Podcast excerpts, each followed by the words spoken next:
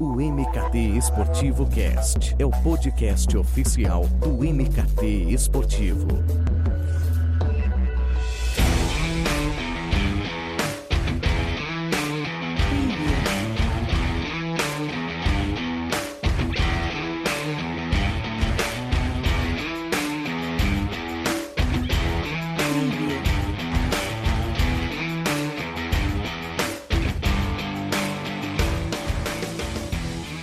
Chegamos com mais uma edição do MKT Esportivo Cast e aproveitando a semana do Super Bowl, que será no próximo domingo, 7 de fevereiro, vamos entrar no universo do evento esportivo mais badalado da comunicação, dos 30 segundos mais valiosos do mercado publicitário, do hype que existe em torno da partida anualmente, mas que agora tem sido um desafio bem grande por conta da pandemia, de anunciantes segurando os investimentos, realocando para outros setores, mudanças de estratégia, algumas gigantes, que optaram por outros caminhos que não envolvem a partir deste ano.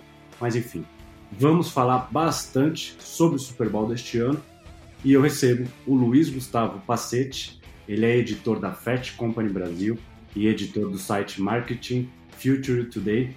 O Luiz também tem passagem pelo Próxima, Update Your Day, Mail, Mensagens, enfim. Ele tem muito conhecimento neste âmbito de comunicação, conteúdo, inovação, tecnologia, e vai agregar demais ao nosso podcast com sua visão analítica e muita experiência. Luiz, seja muito bem-vindo. Fala, Edu, obrigado. Eu que agradeço o convite, cara, muito feliz. Você sabe que vocês são autoridade nesse assunto, né? Até uma honra estar aqui falando. Acho que eu vou trazer um pouco da vivência que eu tive também no ano passado. O Super Bowl do ano passado foi a última viagem internacional que eu fiz, o último grande evento que eu acompanhei. Mas estou muito feliz, é um assunto que eu gosto muito e me empolga bastante, cara. Pô, que bom, que bom. Então, vamos tentar entrar nesses bastidores. Eu até vou dividir o nosso papo quase que em duas partes. Na primeira, para a gente falar sobre esse momento de pandemia, esses reflexos entre os anunciantes, e depois a gente entra em algumas campanhas que vão pro ar, para a gente também dar um olhar mais publicitário da coisa. Mas, logo de cara, eu quero que você nos dê aí a sua visão sobre esse momento de incertezas. Tem feito muitas marcas ficarem de fora, né, de uma plataforma tida como indispensável, né, seja para gerar reconhecimento, um diferencial em relação ao concorrente, status, enfim. Como o mercado publicitário americano chega nesse Super Bowl? É engraçado, né, cara? Como eu disse, foi o último grande evento que eu acompanhei em fevereiro do ano passado. Eu acho que a CES em Las Vegas, a Feira de Tecnologia, também rolou. Mas não tinha como o Super Bowl, dada a proporção e o que ele representa como evento, né? Como evento físico também, não tinha como ele não ser atingido, né? E eu acho que, nesse momento, os Estados Unidos vivem várias coisas ao mesmo tempo, né? A gente, claro, vive uma pandemia global que tem um impacto direto. Os Estados Unidos hoje têm o maior índice de mortalidade, vive uma onda forte, né? Então, o assunto está muito presente. Uma transição presidencial, né, um contexto político que mudou muito o cenário. Então, eu acho que eu dividiria em algumas partes. Do primeiro, o evento em si, como estrutura, ele está muito atingido, evento físico, né? Várias incertezas, vários desafios. Você vai ter que ter muitas... eu estava olhando os números aqui. Esse ano serão 22 mil pessoas estimadas em termos de público. E a NFL vai convidar 8 mil profissionais de saúde, entre médicos, enfermeiros. Tem uma questão de restrição, mas tem também uma oportunidade de fazer uma homenagem, né? Eu acho que aí tem um lado bonito, que primeiro, uma homenagem para os profissionais de saúde.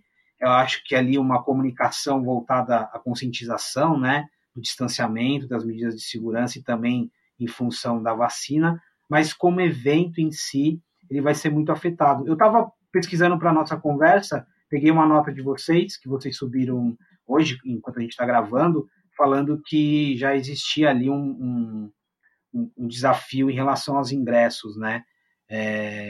Um desafio em relação a ingressos mais baratos, comparando com o ano passado.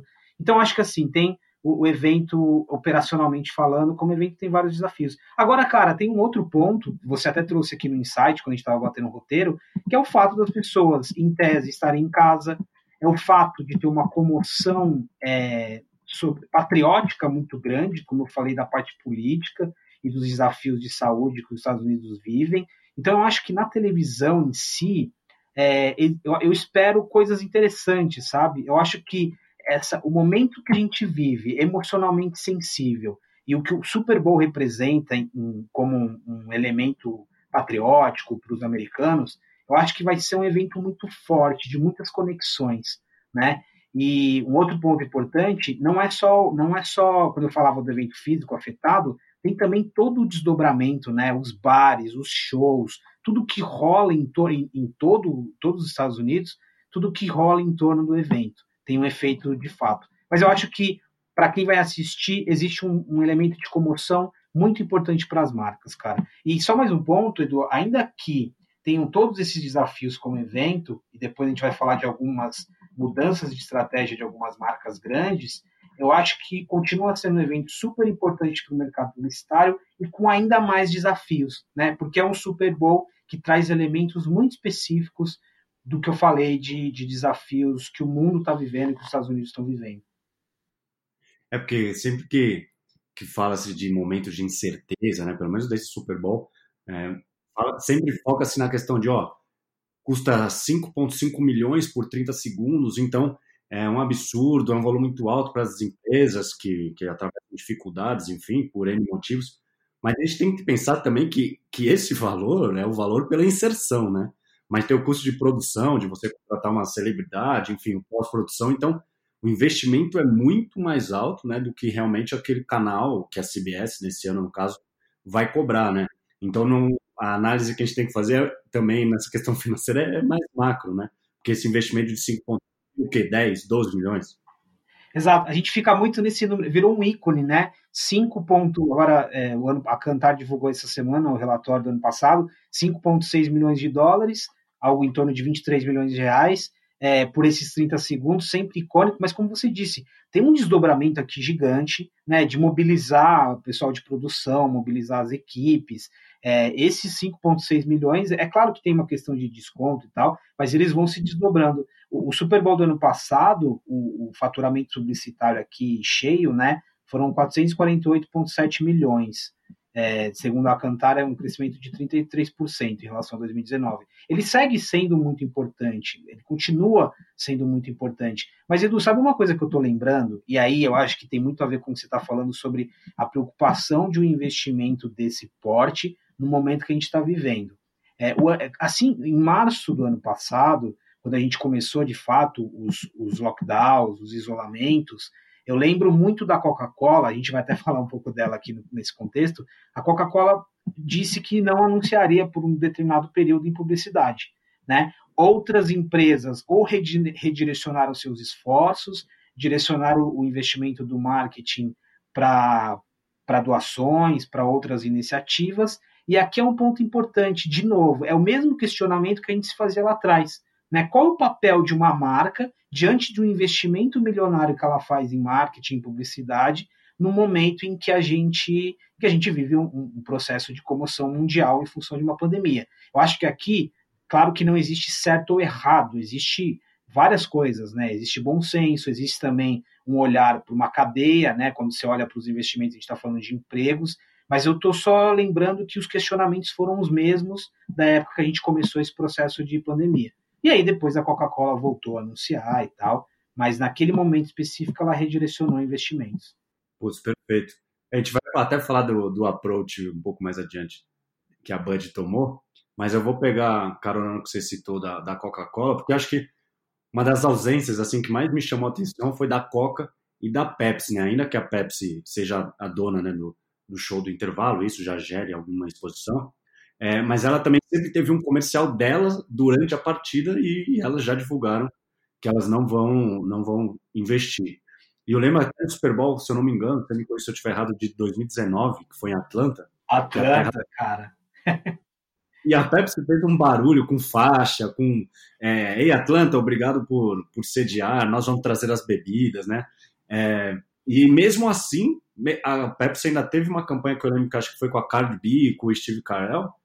E aí, em 2020, é que eu sou meio confuso com data, mas a Coca, ela destacou o Scorsese. Então, assim, elas têm um histórico de investimento, de grande investimento, e aí agora, esse ano, elas vão ser ausência. Como você analisa esse impacto na estratégia dessas duas marcas? Foi legal, a gente pensou exatamente em Atlanta ao mesmo tempo, porque foi muito icônico o que aconteceu em Atlanta, né, o exemplo que você deu. E a gente sempre, quando eu estava no Meio Mensagem, quando a gente acompanhava do ponto de vista publicitário, a guerra das marcas e tal, Pepsi e Coca-Cola sempre, né, a guerra das colas, sempre estava muito... O pessoal esperava muito para saber o que elas iam fazer, né, nessa linha de provocação e tal. E isso, eu acho que para esse ano é uma baixa emblemática desse ponto de vista. É importante, como você frisou, né, a Pepsi continua patrocinando ali o halftime, show do intervalo, mas elas redirecionaram... A Coca-Cola, desde 2006, que ela não interrompia. Eu pesquisei certinho. E aí, de novo, eu acho que a Coca-Cola... E aí, Edu, aqui é uma questão de coerência, cara. A Coca-Cola, ela tá fazendo exatamente o que ela fez ali, quando eu mencionei em março, que ela deu uma parada nos investimentos publicitários, vamos ver o que acontece. Eu lembro que, na época, eu entrevistei a Poliana aqui no Brasil, a CMO, e ela explicou, Luiz, a gente precisava de um tempo para ver o que estava acontecendo e entender o papel que uma marca como a Coca-Cola, com o poder de influência que tinha, como que ela poderia ser útil, né? Eu acho que aqui a máxima ela vale, né? De novo, a Coca-Cola está sendo coerente. E eu não vejo como um problema, né? Eu vejo como um posicionamento de marca. Eu acho que para o mercado em si a gente tem essa ausência, mas é isso. E aí o caso de Budweiser também, a gente está falando de mais tempo, a gente está falando de quase 40 anos, né? A gente está falando de 37 anos, que não vai ter a presença de Bud. A Bud está direcionando a verba para uma campanha de conscientização da vacina, para outras ações relacionadas. Mas aí, Edu, tem outro ponto aqui, cara, não sei se você concorda comigo. No caso da Coca-Cola, você acaba fazendo publicidade de si mesmo sem fazer a publicidade no Super Bowl. Olha o tanto que a gente está falando de Coca-Cola, né? E olha o tanto que a gente também está falando de... A Budweiser eu vi no New York Times, cara. Olha o peso que isso tem. Então, eu acho, de novo, é coerência, né? A Bud, vale lembrar que a Ambev aqui no Brasil fez muitas ações relacionadas, redirecionamento. Então, eu acho que elas estão fora, mas não estão fora, entendeu? Elas estão nessa nossa discussão sobre Super Bowl. Até porque esse ato da Bud de não estar e redirecionar também é um ato que em si já gera muita repercussão. Então, isso que é fantástico, porque... no passado, vamos colocar assim, gerava expectativa de quem estaria, né? E colocava anúncio, falava, eu vou estar, meu teaser é esse, minha campanha é essa. Em 2020, vamos colocar 2020, 2021, agora a expectativa é para falar quem não vai estar, isso gera um anúncio, ó, não estarei, então também já gera um posicionamento, parece bonito, assim, aos olhos da audiência, falou lá, ela não vai investir esses 5 milhões porque ela está revendo a estratégia e talvez ela realoque para outras coisas. Então é engraçado como essa visão de mercado tem impactado nesse Super Bowl disso. Assim, putz, o legal é saber quem vai estar, mas agora quem não vai estar também está gerando uma certa comoção e um buzz, como você falou, do New York Times, citando. E assim, e você tinha me perguntado um pouco da expectativa do mercado publicitário. E aí, olha o desafio, cara, porque assim, de novo, não existe certo, existe errado. Eu acho que existe coerência da marca. As marcas que estarão, se elas querem levar uma mensagem de uma coisa um pouco mais de humor, uma leveza, porque o momento que a gente vive é muito pesado, ok, ela está cumprindo um papel. Se ela quer fazer uma homenagem aos profissionais de saúde, ok. Se ela quer conscientizar sobre um programa que ela está fazendo de doação de fundos para vacina, ok também. Aí eu acho que entra o grande desafio dos profissionais publicitários, sejam eles criativos, de planejamento, o atendimento, envolvidos em um Super Bowl que é totalmente atípico, né? É totalmente diferente do que eles já vivenciaram. E aí eu acho que aqui existe um aprendizado das pessoas que estão trabalhando, né? Eu acho que esse é um elemento importante de se destacar. Como que eu vou... Ok, eu decidi então que a minha mensagem vai ser na linha do orgulho americano, né? Ou eu vou falar, eu vou trazer uma celebridade. Mas qual vai ser o tom, né? Eu preciso ter um cuidado redobrado. Eu não vou mencionar a pandemia, ok, né? Mas o que eu posso mencionar que pode parecer insensível? Então, assim, tem tantos detalhes, cara, que eu acho isso muito interessante para quem está nesse meio. Não, sensacional. esse approach de comunicação, né? De não parecer que você está usando o Super Bowl para passar uma mensagem positiva, mas ao mesmo tempo essa mensagem positiva não pode parecer artificial, né? Porque você está tendo ali um canhão de audiência que aquele dinheiro investido pode se virar até contra você, né?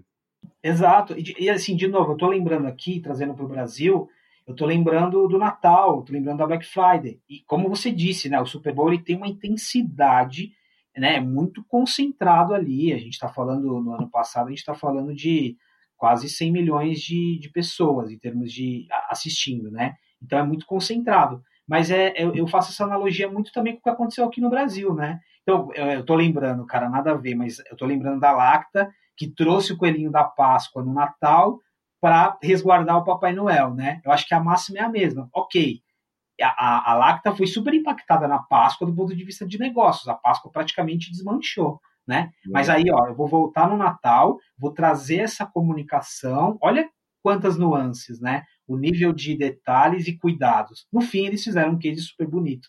Mas eu acho que a máxima é a mesma. Sim, exato. Não, eu concordo 100%.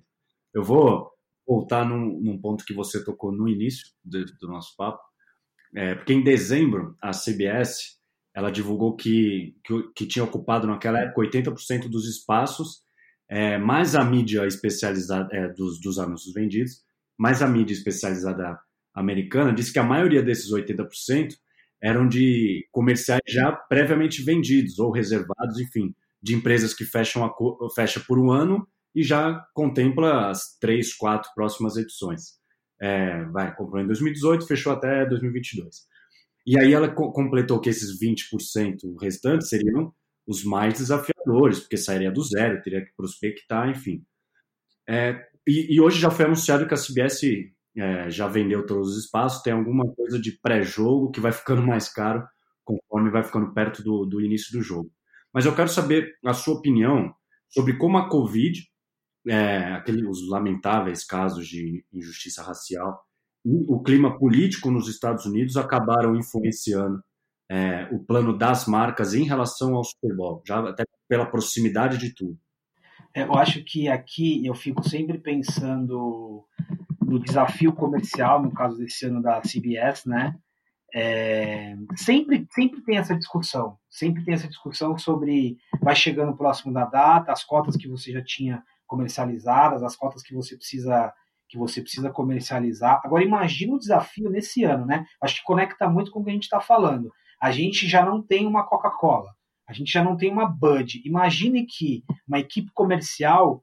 o quanto que ela já contava com a Bud. Praticamente, na sua prospecção, Bud já era algo certo.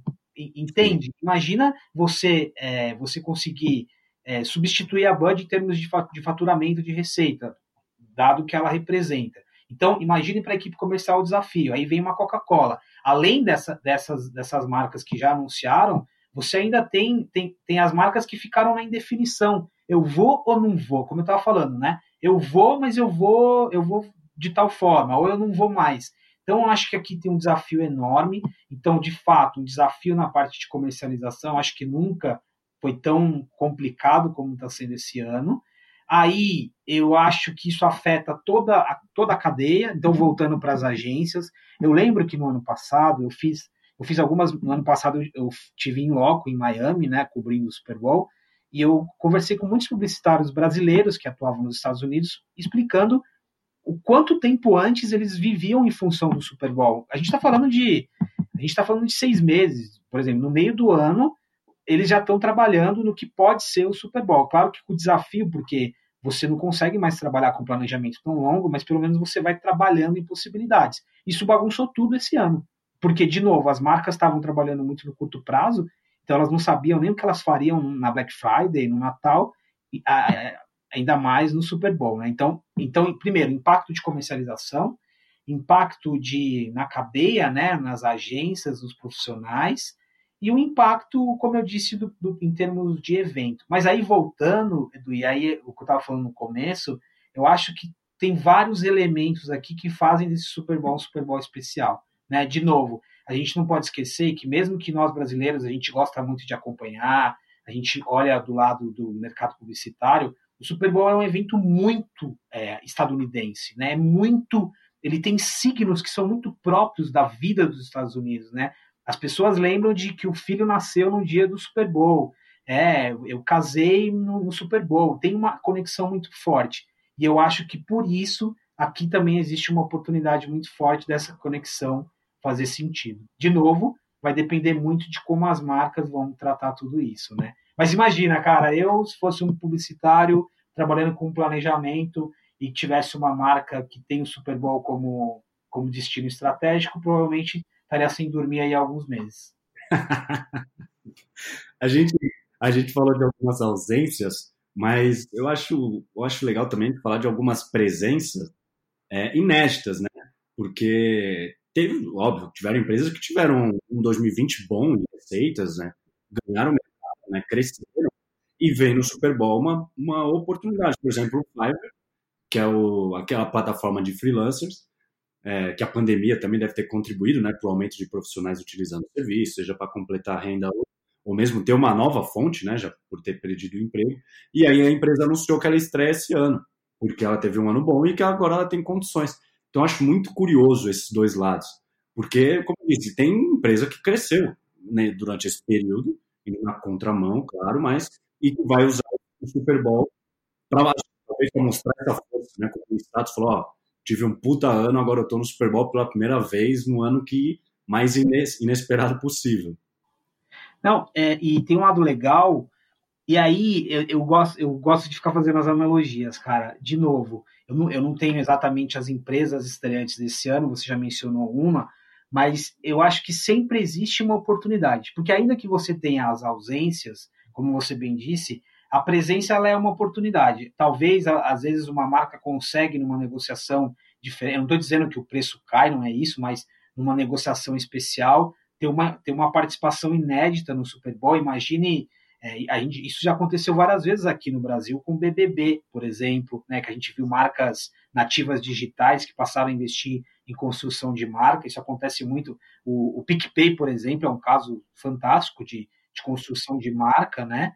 Aqui no BBB, e aí eu acho que você abre oportunidades também no caso do Super Bowl. Então, tem esse movimento que você bem lembrou, cara. Esse movimento é importante. Às vezes, as marcas estão redirecionando investimento, estão deixando de investir esse ano, mas você tem outras marcas que têm oportunidade. E aí, eu gosto sempre de lembrar aqui dessa... Porque a gente sempre fica discutindo, né? O futuro da televisão, o futuro da audiência massiva, mas aqui você continua tendo um evento como o Super Bowl, que é massivo, como um elemento importante de construção de marca, né? E para essas empresas é muito importante também nesse sentido. Achei bem lembrado, cara. E na sua opinião, um Super Bowl é bom para construir marca, para vender, para mero status, diferencial competitivo? Não sei, o que você acha que ele tem mais eficácia?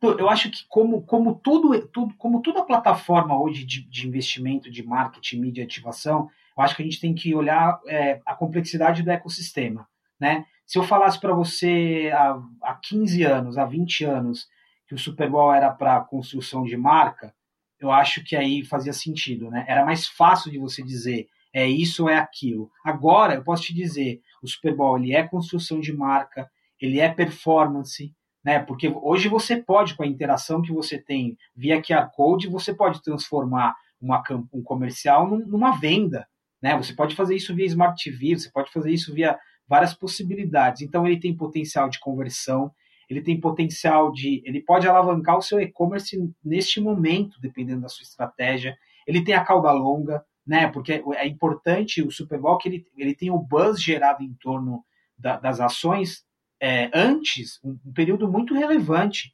Então, eu acho que ele conecta muitas coisas. Eu vejo o Super Bowl hoje, ainda que ele esteja muito baseado nesses 30 segundos, esses 5,6 milhões de dólares que a gente fala, ele é um ecossistema que tem muitos desdobramentos, né? De ativações digitais.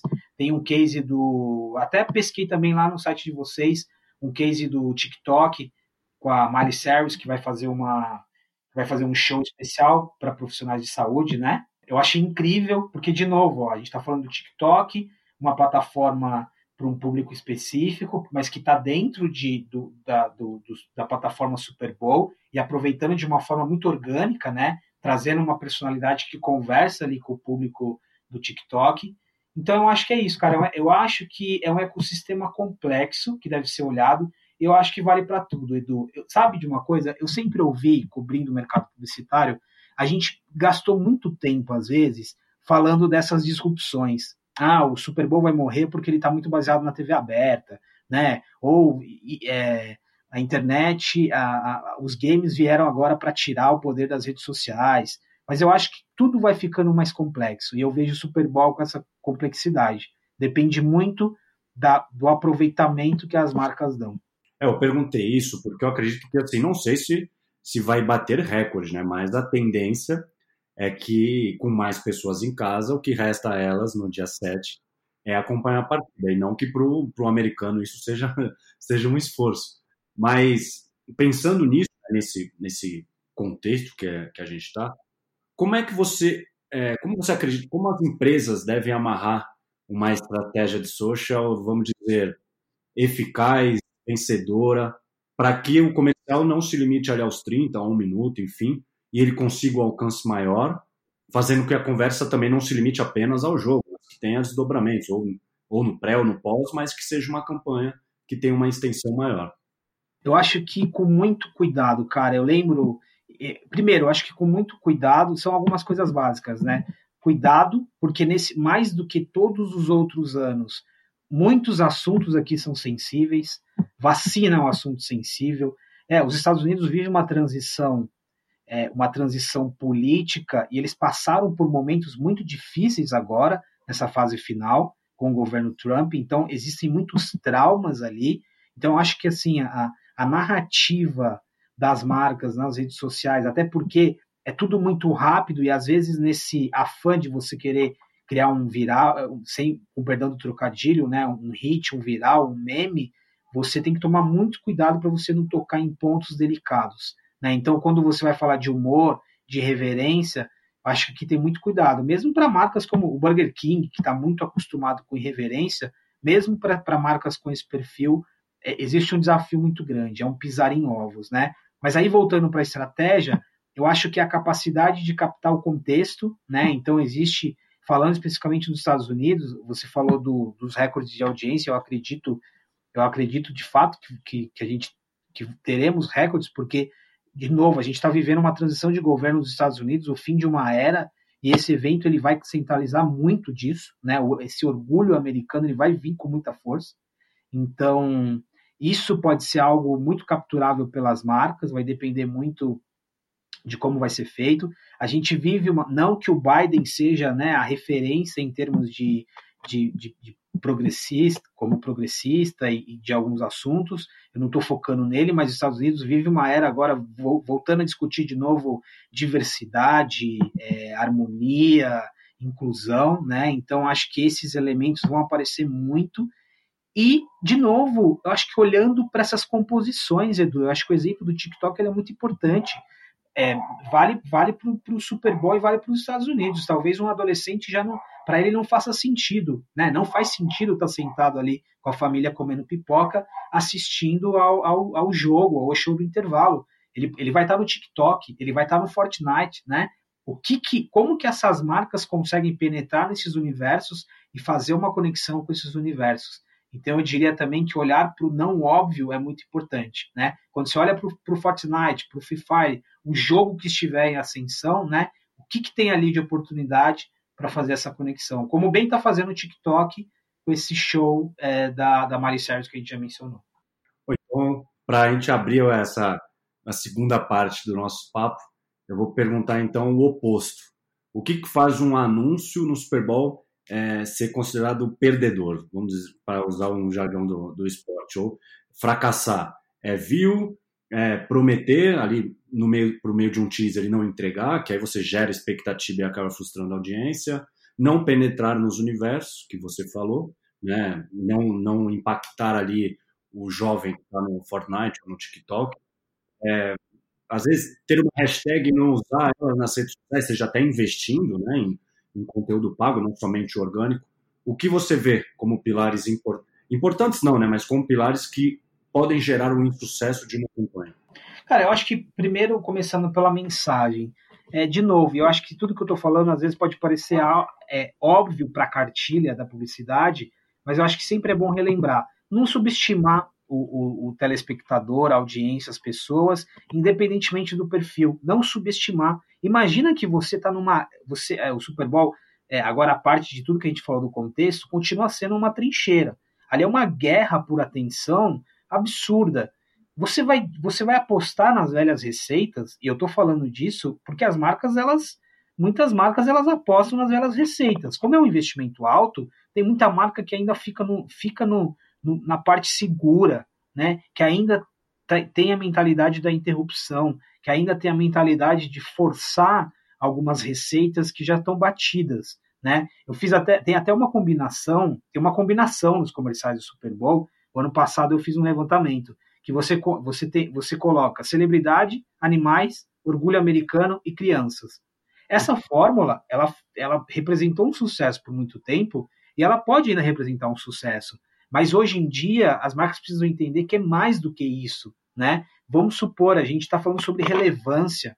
Vamos supor que você consiga captar uma relevância nesse momento. Vai, os fãs de Star Wars, Mandalorian. Né? O que existe no universo de Mandalorian que tem conexão com a sua marca?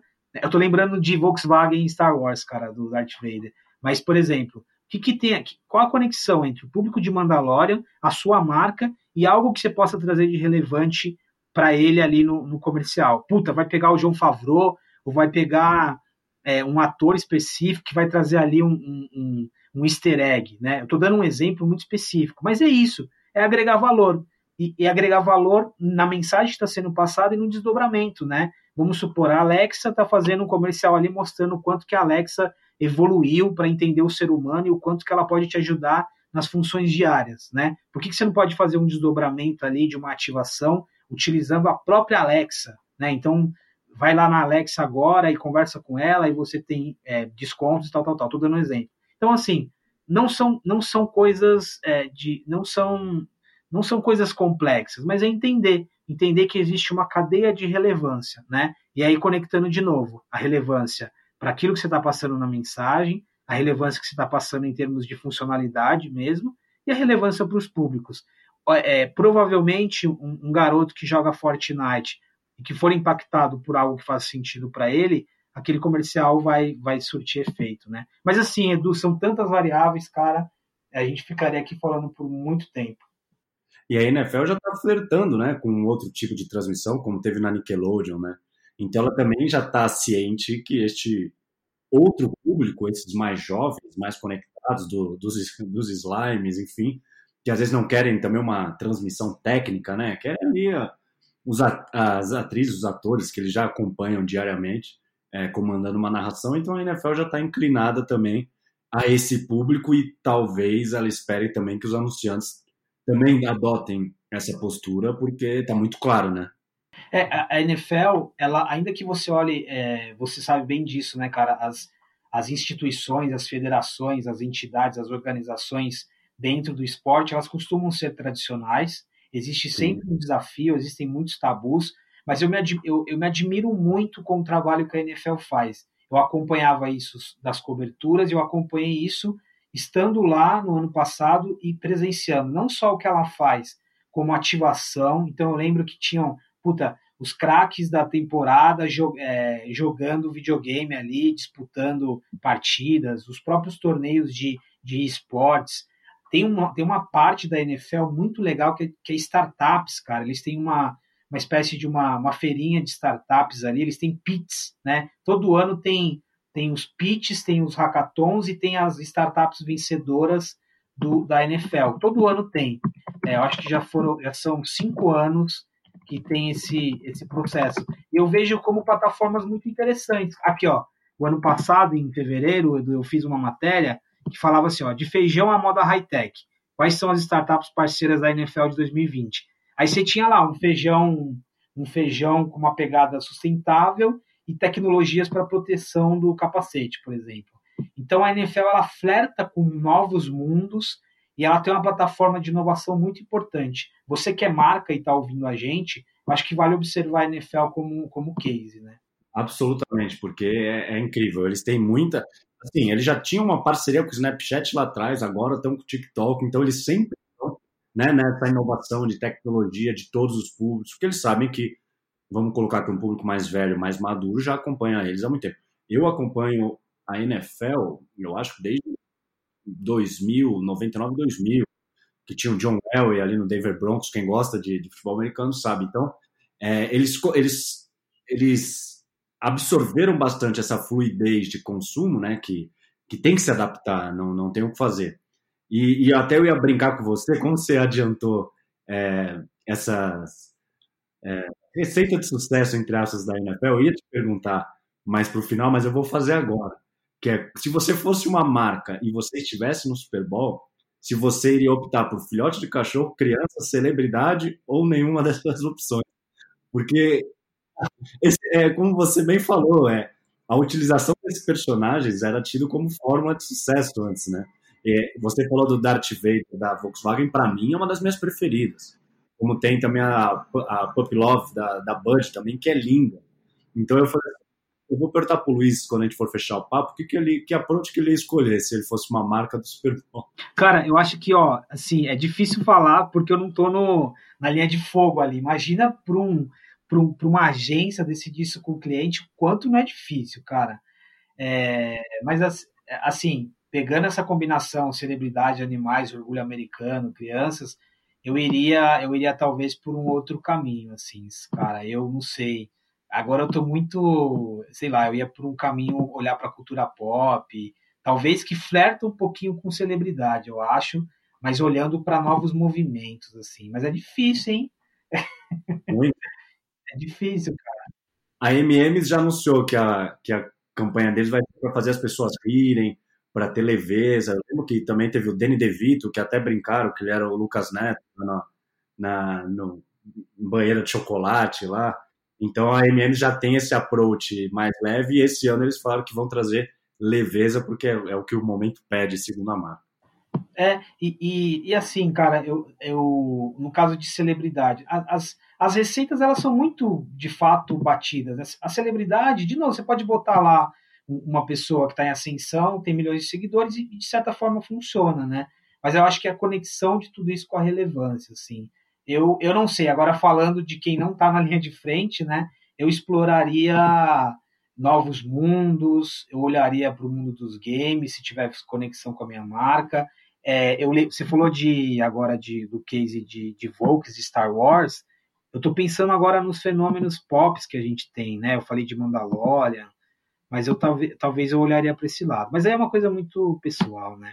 Demais. E aí como a gente acabou comentando no começo, mas a gente não entrou com tanta profundidade dessa estratégia da Bud, de não anunciar, né, e usar o investimento, se o ouvinte não sabe, ela vai deixar de investir no intervalo, vai usar esse investimento para apoiar a conscientização e a educação sobre as vacinas contra a Covid. E o vídeo que a Bud divulgou já bateu 1 milhão de views em um dia. Então, assim, tem comercial mesmo que do Super Bowl, e não digo nem título, às vezes a versão completa que nem chega nesse número. Então, também é interessante ver esse movimento dessas marcas redirecionando quantias expressivas de dinheiro para causas, né? Eu acho que esse ano ganhou um outro patamar, né, de valorização e de reconhecimento do público. O Edu, e aqui tem um ponto importante, é bom também, cara, a gente nunca avaliar o fato pelo fato. Então, por exemplo, sempre tem... Você pode dizer, uma marca, cara, ela tá pensando na estratégia em todos os aspectos, né? E ainda que a Budweiser esteja, né, investindo e trazendo um bem que é redirecionar o investimento para a produção de vacinas, por exemplo, ela não vai deixar de fazer ações relacionadas no dia do jogo, né? Sim. Por exemplo, a Rashida Jones... a atriz e diretora, né, ela vai ter ali uma participação, né, ainda que seja falando sobre a vacina, ainda que seja falando sobre a doação que a marca fez, a marca, ela está presente no imaginário do Super Bowl, ela está, como você disse, o vídeo já está viralizando, então veja, ok, tem um lado social que a marca está fazendo, mas ela também está sendo muito beneficiada aqui em termos de repercussão, então é de novo aquela ideia, né, é o não marketing. Né, eu não estou investindo nos 30 segundos, mas olha o tanto de de PR que eu tô gerando e o tanto que estão falando de Budweiser. É, isso é fato. E também ainda tem aquela indireta, né? Eu, enfim, não tô no mercado americano, não sei dizer com propriedade. Porque a Bud Light vai estar. Então, assim, o meu carro-chefe não vai estar, mas eu tenho ali uma outra marca, né, do mesmo portfólio que vai estar, então é uma associação, né, que mente do consumidor é foda. Então, acho que ainda assim ela ganha também com a presença indireta dos outros produtos da IB. Exato. E aí, de novo, é na ponta do lápis. Eu não estou falando que possa ter acontecido isso, mas eu acho que a gente sempre tem que ter esse lado crítico, né? Meu, é o momento de cada marca, o que cada marca precisa. Ah, Bud Light, nesse momento, precisa de um boost em construção de marca e conversão. Então, eu vou redirecionar aqui. Budweiser precisa de estar aliada a esse papel social, né? Então, a gente tem que sempre considerar que as marcas são orientadas, primeiro de tudo, por negócios. Luiz, para fechar esse nosso papo, riquíssimo papo, nesse período de um ano entre o Super Bowl, nós vimos um aumento bem grande, não somente de consumo de streaming, mas também de serviços, de lançamentos, né, de novos players no segmento. E os que já estavam acabaram investindo pesado em conteúdos originais, em crescimento de assinantes. Até a Netflix divulgou recentemente o faturamento deles, com um aumento expressivo de clientes. E no Super Bowl do ano passado, e aí você sabe bem disso, os filmes e séries eles apareceram pesados no intervalo. Teve ator e atriz de Riverdale, The Office, Game of Thrones, Breaking Bad, Saturday Night Live, o Rancho, enfim. E isso em comerciais espalhados, né, pela partida. Agora, voltando para 2021, com tantos serviços, será mais um ano de forte presença do mercado audiovisual, do mercado de streaming, dessas celebridades de séries e filmes, tem visto um movimento nas atuais campanhas e nessas empresas? Cara, eu acho que sim. Esse é um ponto que daria um podcast à parte, porque existe um espaço importante da cultura pop, do entretenimento, do cinema, muito esperado dentro do Super Bowl, né? Por exemplo, só no ano passado, numa listinha rápida aqui, ó, a gente conta mais de 11 divulgações de teasers e prévias. Então é um momento muito esperado. Eu dei um Google aqui, vendo de Disney Plus, né? Tá? O ano passado teve alguma coisa já de WandaVision e tal. Eu acho, Edu, eu acho que não. Eu não sei, a minha expectativa ela não é muito alta. Eu acho que continua existindo. Eu acho que a briga tá grande, mas talvez eu acho que diminua um pouco em relação ao ano passado. Eu não sei se por causa dessa mistura de temas, assim, sabe? Talvez eu apostaria que tem uma Disney Plus que precisa ainda chamar atenção, tem um Netflix que precisa se reposicionar de alguma forma, o próprio Prime Video. Eu acho que eu não apostaria tanto, eu acho que vai existir, mas talvez a gente precisaria observar. Mas tem esse lado de lançamentos e teasers que é super relevante no Super Bowl. A gente está jogando muito mal comparando, né? Claro. No primeiro intervalo do Big Brother, a Netflix com uma produção espetacular, né? E aí eu até comentei com um amigo meu, falei, ó, no próximo intervalo vai ser o comercial do Globoplay, porque a Globo não vai deixar isso passar, né, impune. Então, por isso que eu pensei, será que vão usar esse canhão, né, de audiência para promover o seu serviço, ou alguma série, algum filme, enfim, ou não, ou tiveram um ano bom, de um crescimento ok, que talvez não faça sentido fazer um investimento tão elevado. Isso que me gerou dúvida. Eu lembrei muito do BBB também, porque é isso, ainda considerando que o BBB está numa plataforma que é a aposta da Globo, que é o Globoplay, mas você teve ali inserção de Prime Video, você teve a inserção do Netflix, a parceria que a Globo fez com o Disney Plus aqui no Brasil também.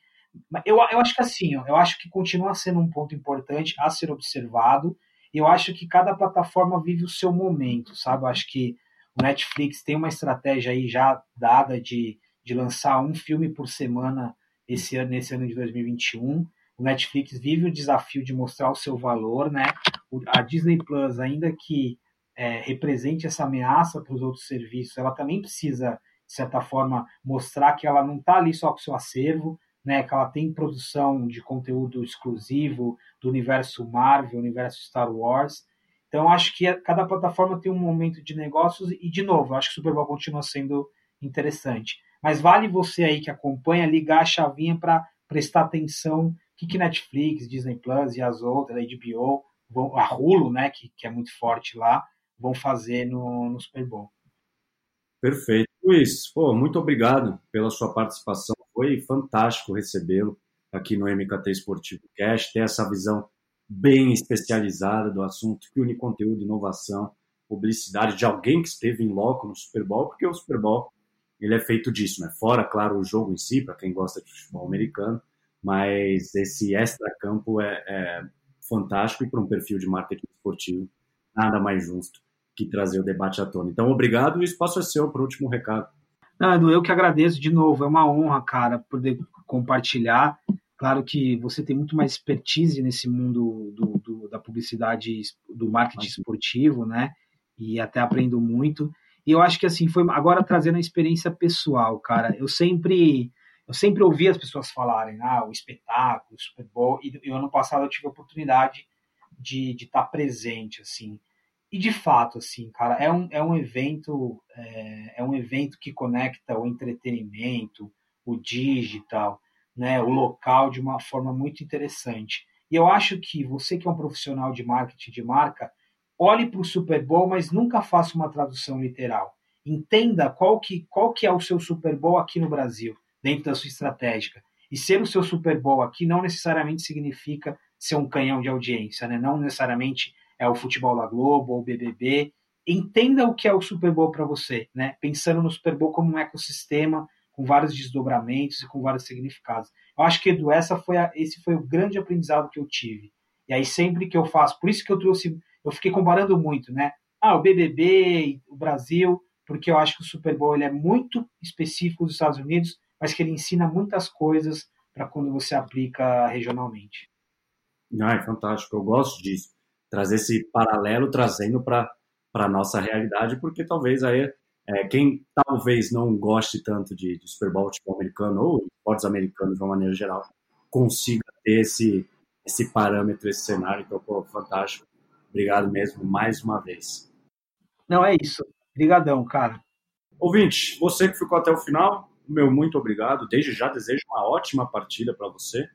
Se você que está ouvindo depois do Super Bowl, já sabe quem ganhou, se foi o Kansas City Chiefs ou se foi o Buccaneers. Mas o que importa é você ter aproveitado o episódio até o fim. E tamo junto. Muito obrigado. Até a próxima semana. Tchau.